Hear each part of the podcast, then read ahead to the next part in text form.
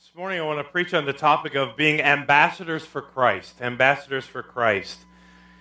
Um, several weeks ago, in fact, over the last year, but especially over the last few weeks, I've requested prayer from you that God would give me opportunities to share the gospel. And God is answering those prayer requests, just so you know. Several times in the last week, I got to share my faith a little bit and uh, go into some details. One for over 20 minutes, another one for a few minutes. And so every opportunity that God's given me, I'm trying to walk through that door for God to work and to see people come to a saving knowledge of Him. But here's what I've realized so far is that the more aware I am of those around me, the greater the burden becomes to share my faith with them. I don't want these series of messages to become old hat. I don't want them to be, okay, been there, done that, bought the t shirt, wore it out, we're all good now. It should never get that way. And so this week, God burned my heart for a friend that I grew up with.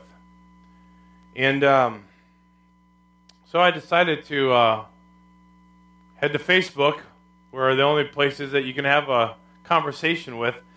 And I did not get a conversation yet, but here's what I realized is that my friend that I grew up with who went to church every week Sunday morning, Sunday night, Wednesday night, Saturday youth activities, Saturday work days, lived at church just like I did for years and years and years. Because of frustration in their parents' lives in ministry, they've all but turned their back on God. They went from being involved in Christian school ministry to really living for the world. And as I'm reading the Facebook posts that my friend was placing on there week after week after week, my heart was breaking. Because this is a guy who had the same experiences, quote unquote, that I had, same opportunities that I, quote unquote, had, and has just all but turned his back on God. He basically has posts saying that Christianity is a joke. If you want to believe those fairy tales, go for it. It's your choice.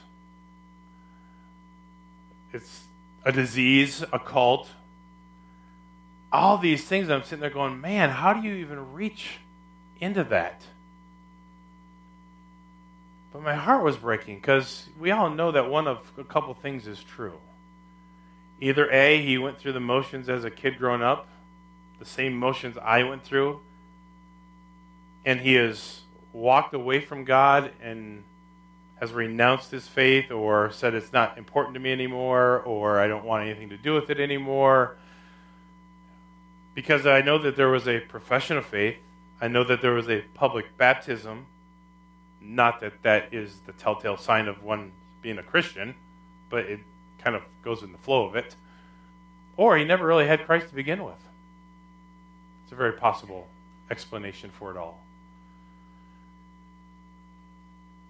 But I think often that's the world we live in, is it not? Isn't that the world we live in? People thinking Christianity is a joke, it's a fairy tale. Believe that nonsense if you want to. But here's the deal Has anything changed in his life in the last several years that would make me all of a sudden get upset about it? No. He's living life as norm.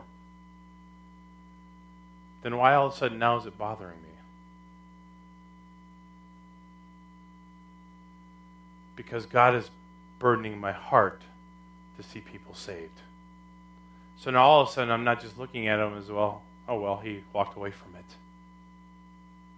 Now I'm looking at it as like, how can I reach him?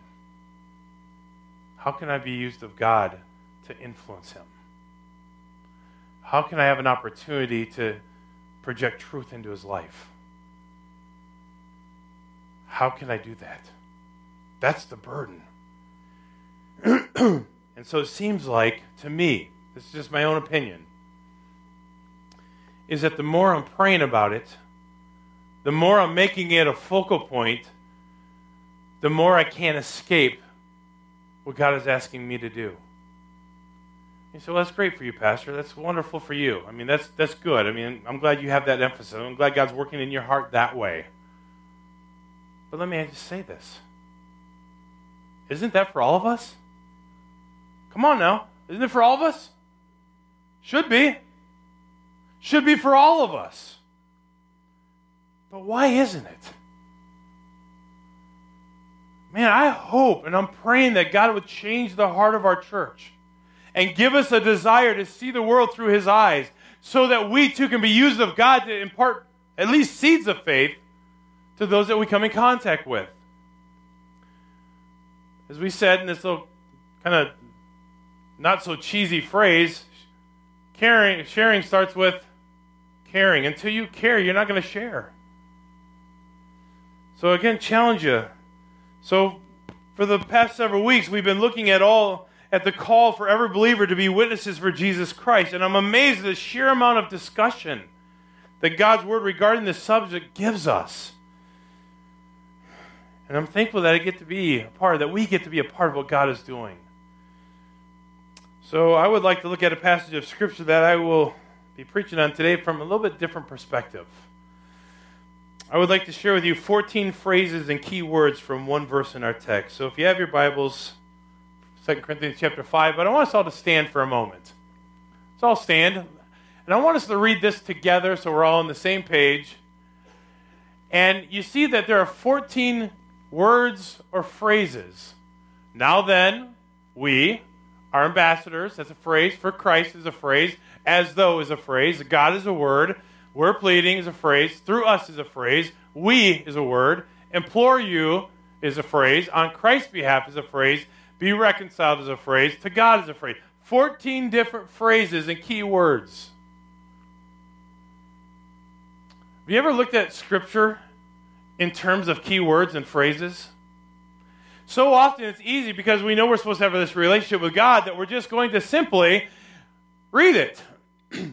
and we just kind of read through it next, next, next, next verse, verse after verse after verse.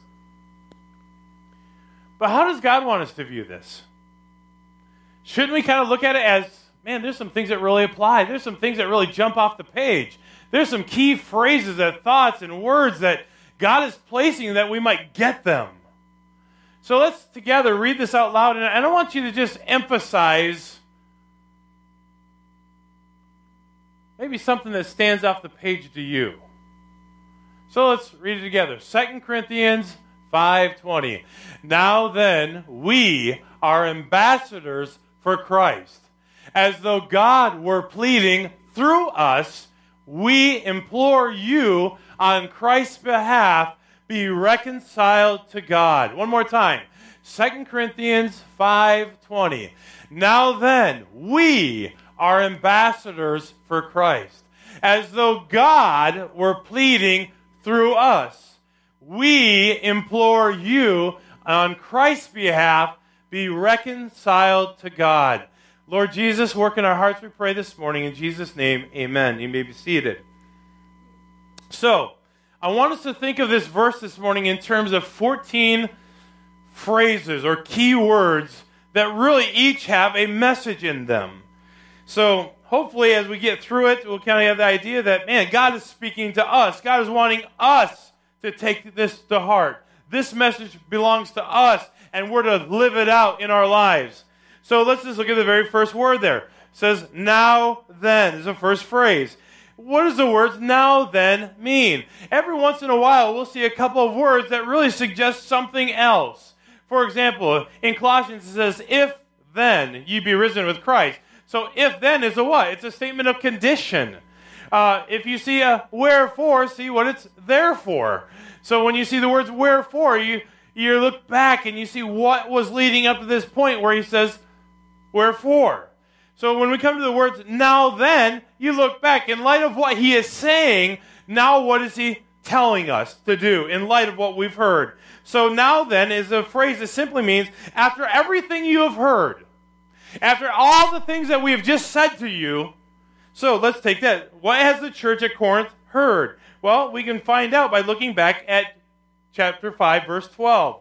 So beginning of verse 12 says, For we do not commend ourselves again to you, but give you opportunity to boast on our behalf, that you may have an answer for those who boast in appearance and not in heart. For, for if we are beside ourselves, it is for God. If we are of sound mind, it is for you. For the love of Christ compels us, because we judge thus that if one died for all, then all died. And he died for all that those who live should no longer live for themselves, but for him who died for them and rose again. So it's like you're saved, but you still need to hear this. He says, just because you might have been saved doesn't mean that it's all done and over with. He says, you have to realize that Christ did die for all of us. And, well, that's true, but we're not just going to stop here and say, well, hey, I got this salvation. I'm done. I'm good. I'm over. It's over with. No. We build on the fact of what Jesus Christ is doing in our lives. So, so it's not like, well, it, you're saved, but still others need to hear. So you no longer are living for yourselves. He goes on to say in verse 17 and, uh, uh, 14 and 15. So he says, For the love of Christ compels us. The bottom line is what compels us to share what we've got? That's a huge, huge thought there. Because all over the Gospels, he talks about our love being equated with obedience. And so we could often say that the opposite is true as well. If we're not being obedient, it must not it must be because we're not really loving him as we ought. You say, "Well, I love him." well, then it has to be proven through our obedience because they're equated one with the other. So he says, For the love of Christ compels me. And I dare tell you, say this to you, that if we don't love somebody, we're not going to do anything for them. Not out of the right heart, anyway. Love is a motivating factor for our obedience. I love him because he first loved us. He says, If you love me, you will what? Keep my commands. Over and over, he equates love with obedience. So you can no longer look at everyone around you the same way because we've been given an opportunity to know Jesus Christ. And so we don't take that for granted. We don't take it flippantly. We now look at the world in a different light. There's something that has come into our life, and we shouldn't be the same anymore, right? So you're a new creation. So he says that in verse 17. He says, Therefore, if anyone is in Christ, he is a new creation. Old things have passed away. Behold, all things have become new. Now, stop right there just for a moment.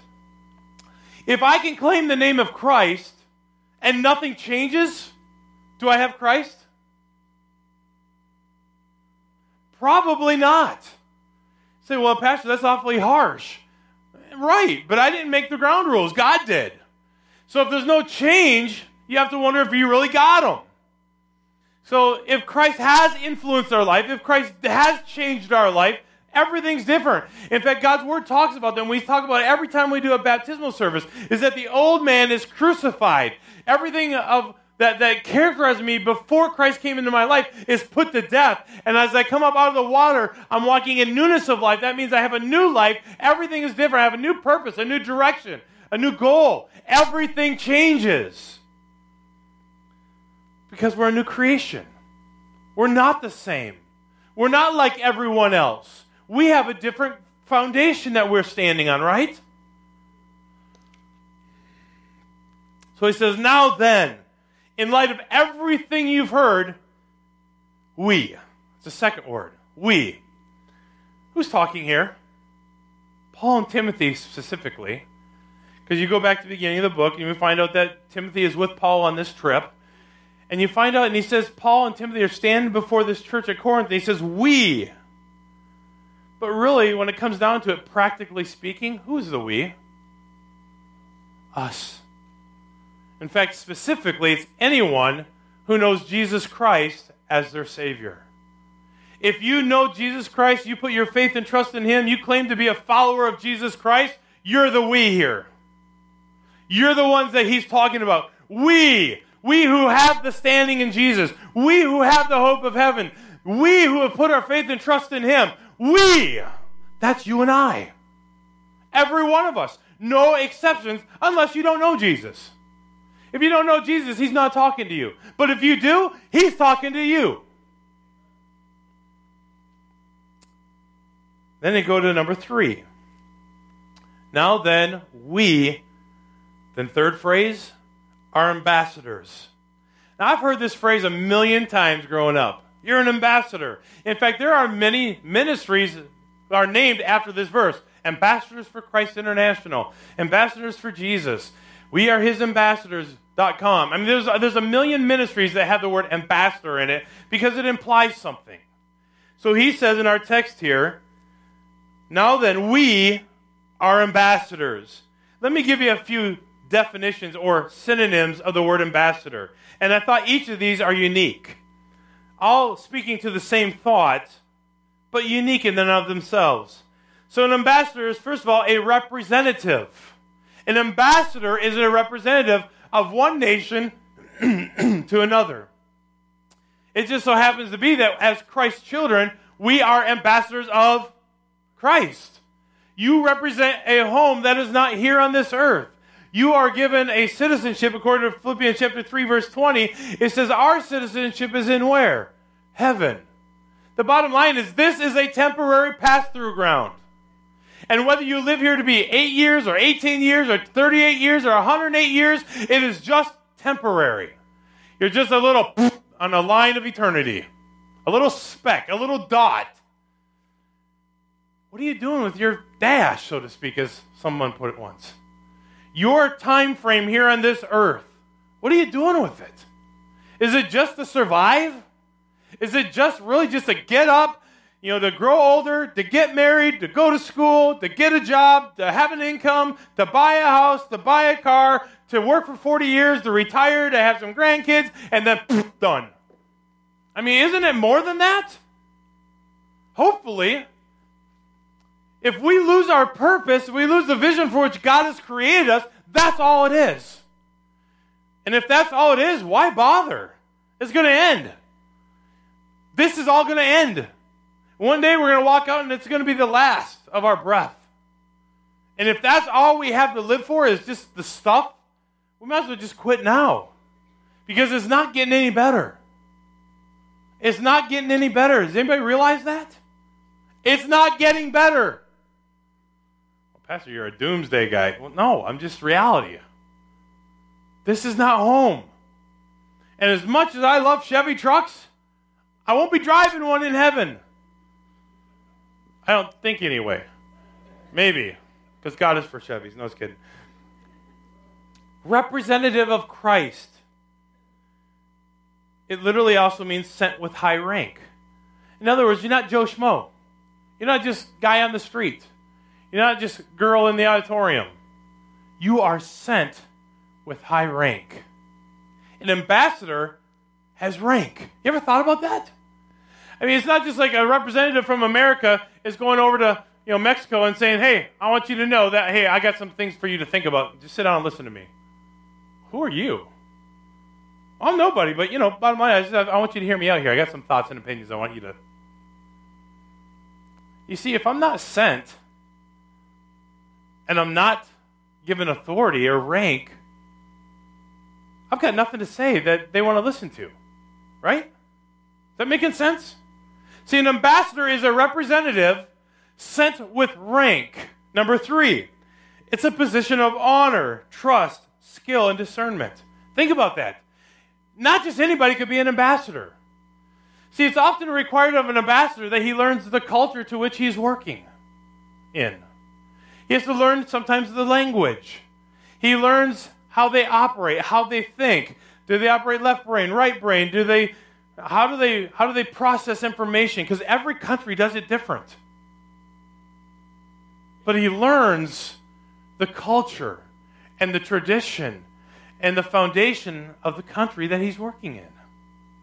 So it is a position of honor. You are chosen to go to this country to represent us. And we know that you're going to operate with trust and skill and discernment as you negotiate and you plead and you bring to fruition that which you are called to do. It's no different with Christ. You see, if we are his ambassadors, we learn everything that there is to learn about him, right? Doesn't matter about who we are. Because remember in First, First Peter, he says the word of God is not of any private interpretation. My opinion, my belief, my experiences, my prejudices, it doesn't matter.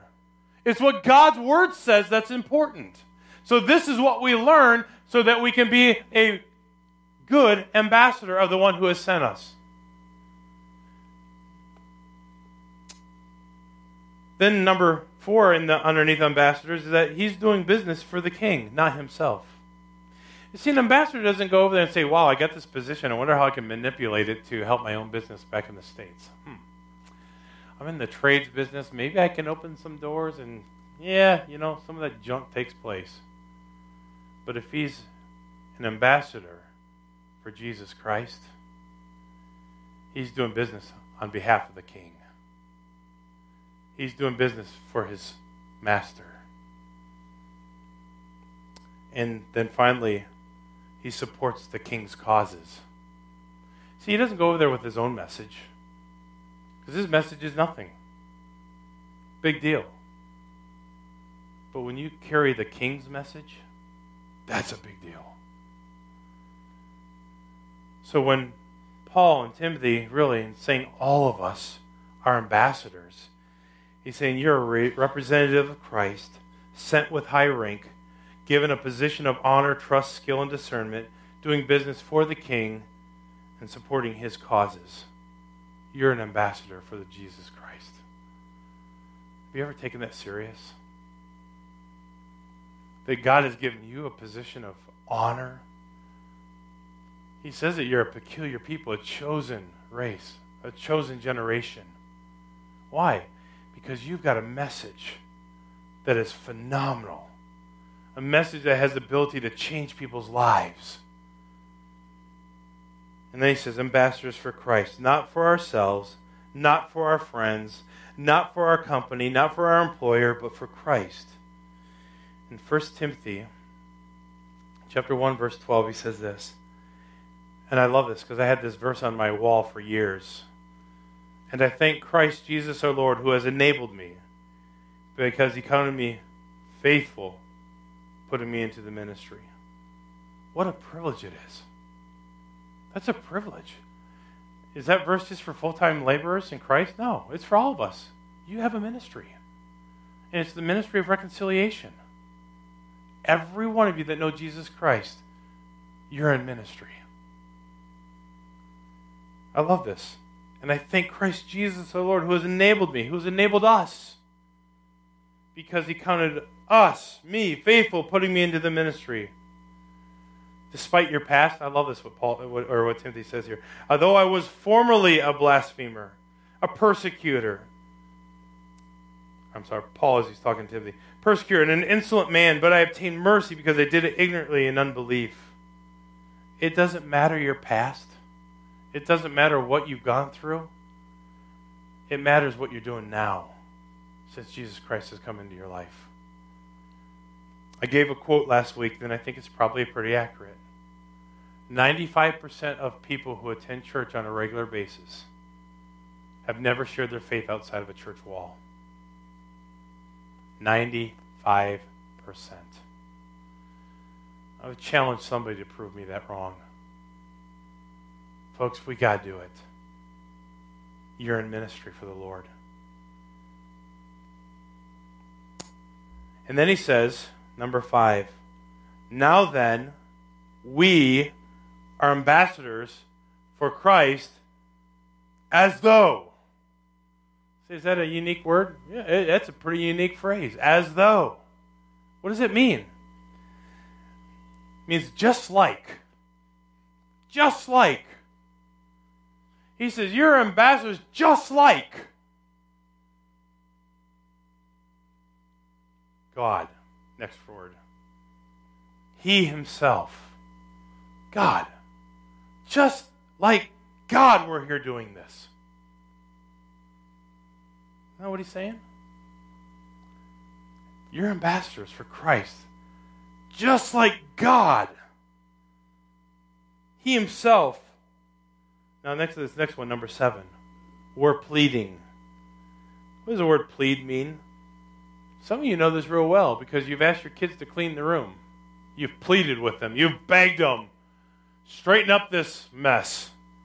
Can't even walk in here. And you've begged them. You've pleaded them. You've implored to them. Get this thing cleaned up. Some of you have even threatened them.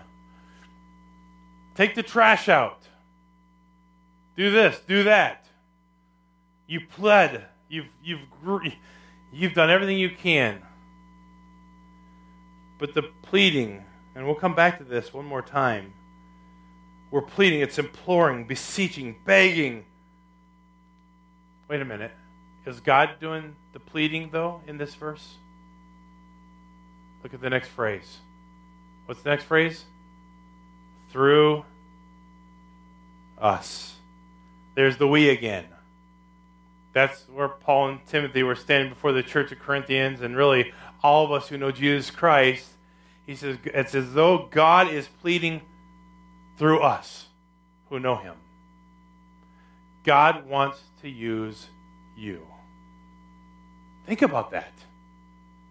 God speaking through you. And not just speaking, imploring, begging, pleading.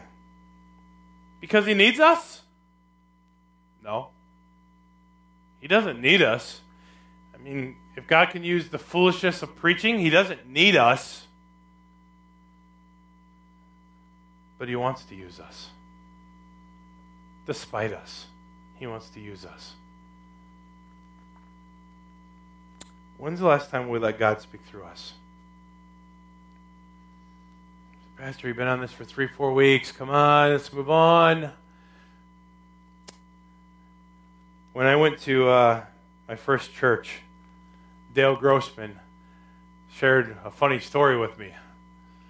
Dale Grossman came up and he said, Hey, Pastor, I got a joke for you. I'm like, All right, Dale, let's hear it well, you know, this pastor came into the church and well, he's all excited. I mean, he moved here, you know, got unloaded, and he's got his boxes. You know, he's they're still all around the house, but you know, he's you know, all everyone's all excited. First Sunday in the new church, and they can't wait to hear what God's laid on his heart to share with everybody. So he gets up there Sunday morning, opens his Bible, and he preaches, and everyone's all encouraged. You know, they got this new pastor who's full of life, full of energy, and boy, he's just preaching his heart out. The end of the service, everybody's coming by, shaking his hand. Pastor has such a good message, it's encouraging. You know, thank thank God for coming our way and for being our pastor. And you know, pastor's very gracious, and you know, and pretty soon everyone's gone and lights go off, doors shut, and next week, pastor comes back and he says, "Open your Bibles." And there's a few perceptive ones, and they're like scratching their head. Isn't that where he told us to go last week? Hmm. Okay, well, so they open their Bible and. It's not long before we realize that pastor is preaching the exact same message second week in a row. I mean, he's got the same text, the same illustrations, the same examples, same emphasis on the same parts of the verses. I mean, it's the same exact message. And a couple of the guys are like, eh, you know, he's, he's new in town. You know, he's still got some boxes laying around the house. He's probably been pretty busy, you know. Eh, you know, but they kind of cordially, after the service is over, they go up, they shake his hand, Pastor, that was a good message. You know, appreciate the word you brought to us today. And, you know, blah, blah, blah. And pretty soon people are out the doors, lights are off, doors locked, and Third week. Pastor comes in, he's all excited, and it's like he's got God's made a message on his heart, and he says, Open your Bibles, and everybody opens their Bible to the same text. Three weeks in a row. And by this point, everybody's wondering, what in the world is going on? I mean, I know, I, mean, this, this guy came by good recommendation, and he has a good preacher, and you know, well, we really enjoyed the message, but three weeks in a row? the guys are just starting to scratch their head and say, "What's going on?" Because you know, you know, first couple weeks we understand you're new in town, you still got boxes laying around, but by week three you got the boxes picked up and you got things put away, and well, a couple of the elders of the church decided to, "Hey, Pastor, come on over here a little bit." And they pulled him aside and they said, "Pastor, you know, we, we really appreciate you coming here. We really enjoy your message." And uh, we know you've been busy the last couple of weeks unload, unloading the boxes and putting everything away, and I just can't help but notice that you've, you, you have preached the same message three weeks in a row. Can you kind of tell us what's going on? He says, Oh, it's easy. He said, I can tell you exactly what's going on. He said, You know, we learn by reputation. He says, As soon as you get that one down, I'll give you a new one. I was like, Pastor, are you going to preach on salvation for the next six weeks? I might. But see, we have not obeyed until we put into practice what we've learned. Thank you. Thank you. See, the biggest danger we face at times is that we've heard that before. We've heard it before. But has anything changed? Has anything changed? And Paul and Timothy says, all of us who know Jesus Christ, we've got a message to share. And not only do we have a message to share, we should be sharing it. So, looking at our text once again, he says, Now then, we are ambassadors for Christ, as though God were pleading through us. So he says, We, Paul and Timothy, all of us who know Jesus Christ, implore. There's an interesting one. Implore. We said we come back to that word again. It still means to beg, still means to encourage, still means to plead. And let me give you an example of the exact same word in Scripture. Turn, keep your finger there in 2 Corinthians, but turn over to Luke chapter 5 just for a moment. Matthew, Mark, Luke, chapter 5.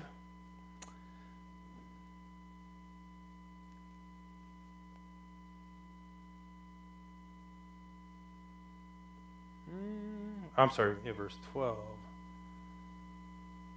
Uh, that's not right.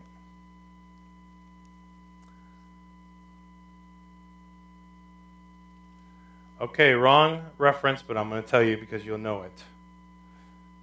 The leprosy verse. How did I lose that?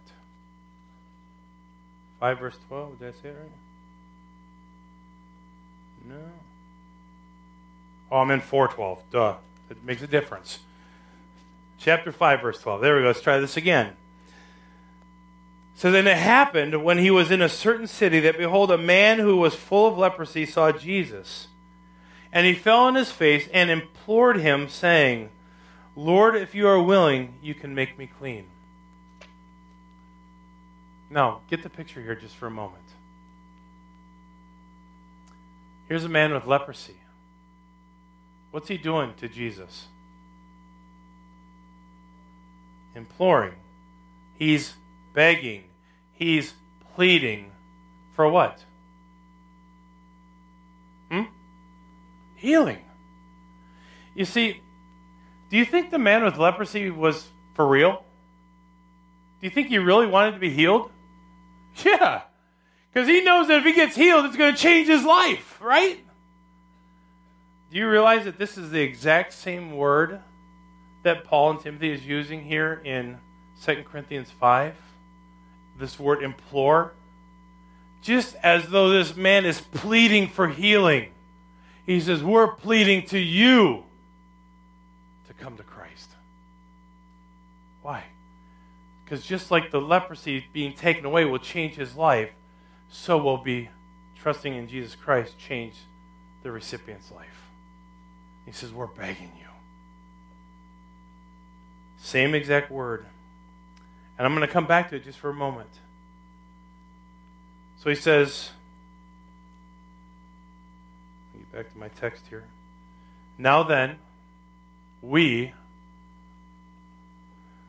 are ambassadors for Christ, as though, just like God were pleading through us, we implore you on Christ's behalf,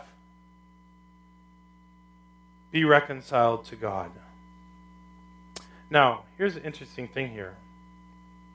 You. Who's you? In fact, he doesn't really say you in the verse, does he? He says, on Christ's behalf, be. Where's the you from? It's implied. It's understood you. It's implied that you, and who's the you generically? Anyone who does not know Jesus. So we have been given a ministry to let God speak through us with urgency to anyone who does not know Jesus Christ to come to Jesus Christ, right? So he says, You who do not yet know Jesus Christ, you, on Christ's behalf, be reconciled. Now, here's an interesting meaning behind reconciled. See, we're going in his authority, be reconciled to God. We're going in his authority on Christ because it's on Christ's behalf. It's a second aorist passive imperative, which in Greek means nothing to any of you. But I just tell you, it's a second aorist passive imperative. But let me tell you what it means. Do it now. Do it now. That's what it means. It means there must be urgency. Do it now while it's on your mind. Do it now while you're thinking about it. Do it now as you're reminded of it. Be reconciled. It's an imperative. Do it before it's too late. In Romans chapter 5, keep your fingers there in 2 Corinthians, but turn over Romans chapter 5 for a moment. I want to read a few verses here, verses 6 through 11. It says, For when we were still without strength, in due time Christ died for the ungodly. For scarcely for a righteous man will one die, yet perhaps for a good man someone would even dare to die. But God demonstrates his own love toward us in that while we were still sinners, Christ died for us. Much more than having now been justified by his blood, we shall be saved from the wrath through him. For if when we were enemies, we were reconciled to God through the death of his Son, there's that word again, reconciled to God through the death of his Son, much more having been reconciled, we shall be saved by his life. And not only that, but we also rejoice in God through our Lord Jesus Christ through whom we have now received the reconciliation. In some of your translations, it says ministry of reconciliation. You have the ministry of reconciliation, bringing God, others to God. It means literally to restore. In fact, keeping your hand in 2 Corinthians, turn back to uh, Matthew chapter 5. We're almost through. Matthew chapter 5.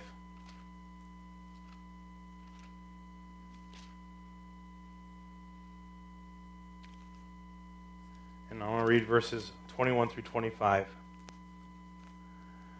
Beginning with verse 21. You have heard that it was said to those of old, You shall not murder and whoever murders will be in danger of judgment. But I say to you that whoever is angry with his brother without a cause shall be in danger of the judgment. And whoever says to his brother, Raca, shall be in danger of the council. But whoever says, You fool, shall be in danger of hellfire. Therefore, if you bring your gift to the altar, and there remember that your brother has something against you, leave your gift there before the altar and go your way. First be what? reconciled to your brother, and then come and offer your gift. I want you to think about that just for a moment. I don't want you to dwell on the idea that if you think in anger towards your brother that you've already committed murder. I want you to get the idea of the picture here, the concept of reconciliation. There are two parties that are at odds that need to be reconciled together. In other words, there's an idea that there is a broken relationship here. And for those who are outside of Christ, it's broken. Romans 3:23 says for all have sinned and fall short of the glory of God. Romans 6:23 for the wages or the, the due recompense, the justification for what you've done, the wages of sin is death. That's speaking of a spiritual death, eternally separated from God, away from heaven, in hell for all eternity. There is a separation. For the wages of sin is death, spiritually separated from God for all eternity. But the gift of God is eternal life through Jesus Christ our Lord. He didn't leave you without an option to come together with Him. We're born in sin, born separated from God, born in trespasses and sins. In fact, anything good that we could do, Isaiah 64 6. All of our righteousnesses are as what? Filthy rags. There is nothing you can do other than to put your faith and trust in Christ, and then He makes all things new.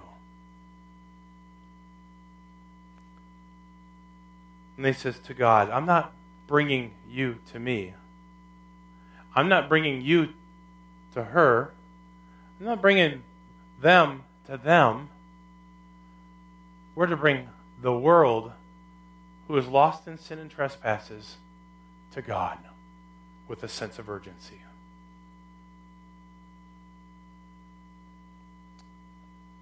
One more passage I want to look at Ephesians chapter 2. What is our motivation as believers? Yes, love is a motivation. Verse 1 says, And you he made alive who were dead in trespasses and sins, in which you once walked according to the course of this world, according to the prince of the power of the air, the spirit that now works in the sons of disobedience. We were born there, separated from God.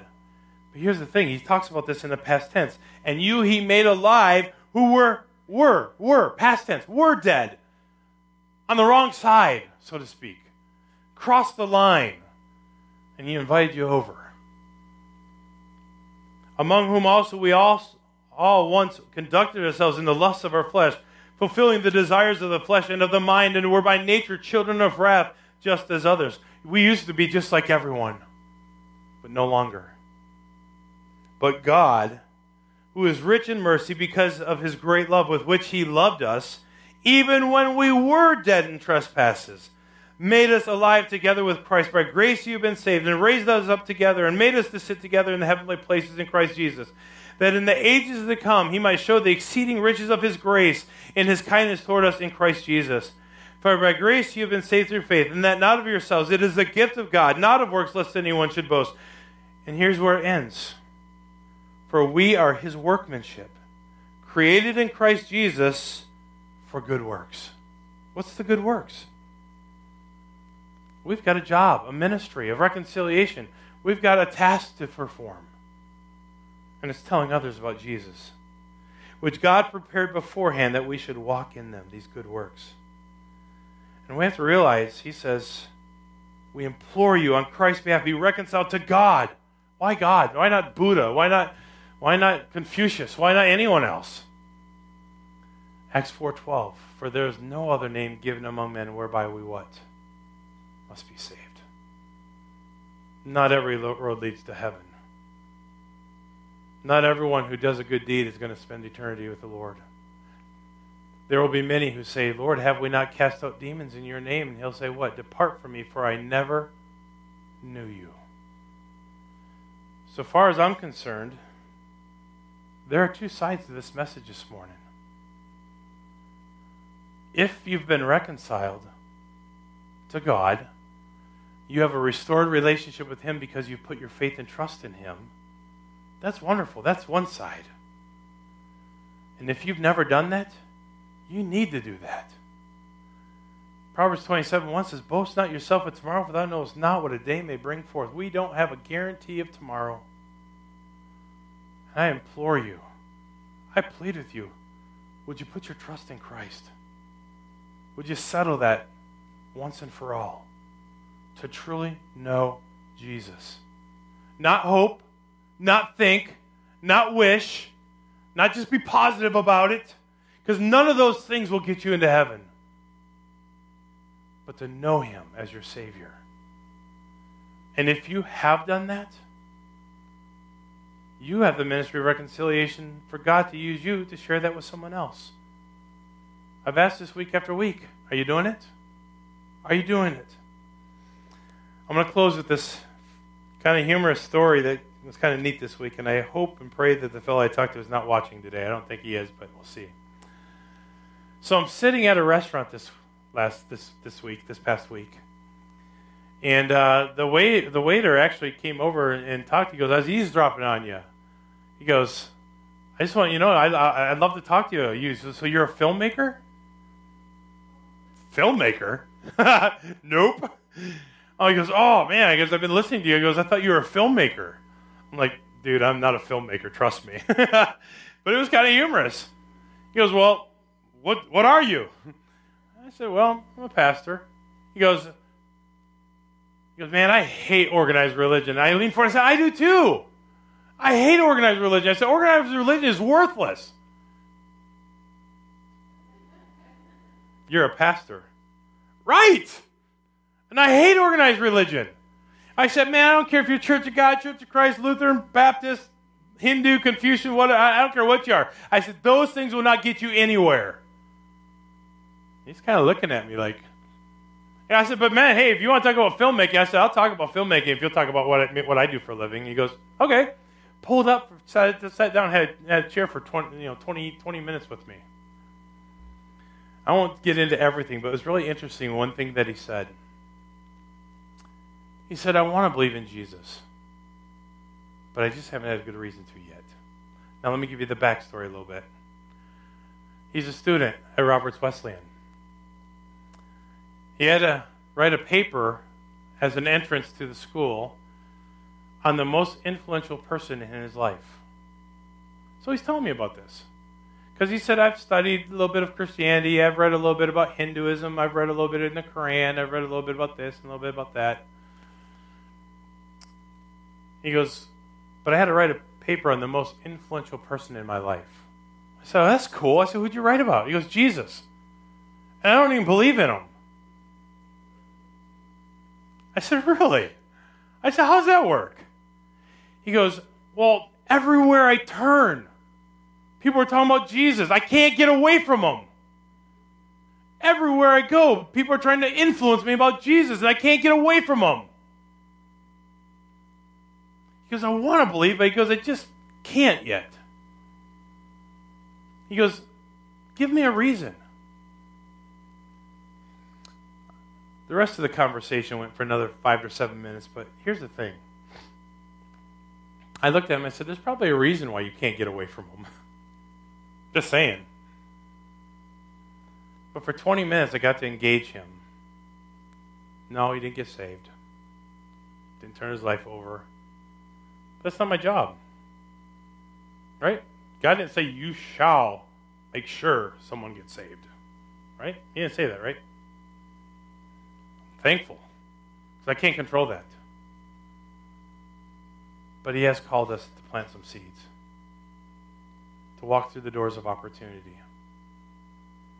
Man, I was high as a kite because that was answered prayer for me. I said, God, give me an opportunity. And then an hour later, after that, I had another opportunity with another young lady to give her a track and to share a couple things in it.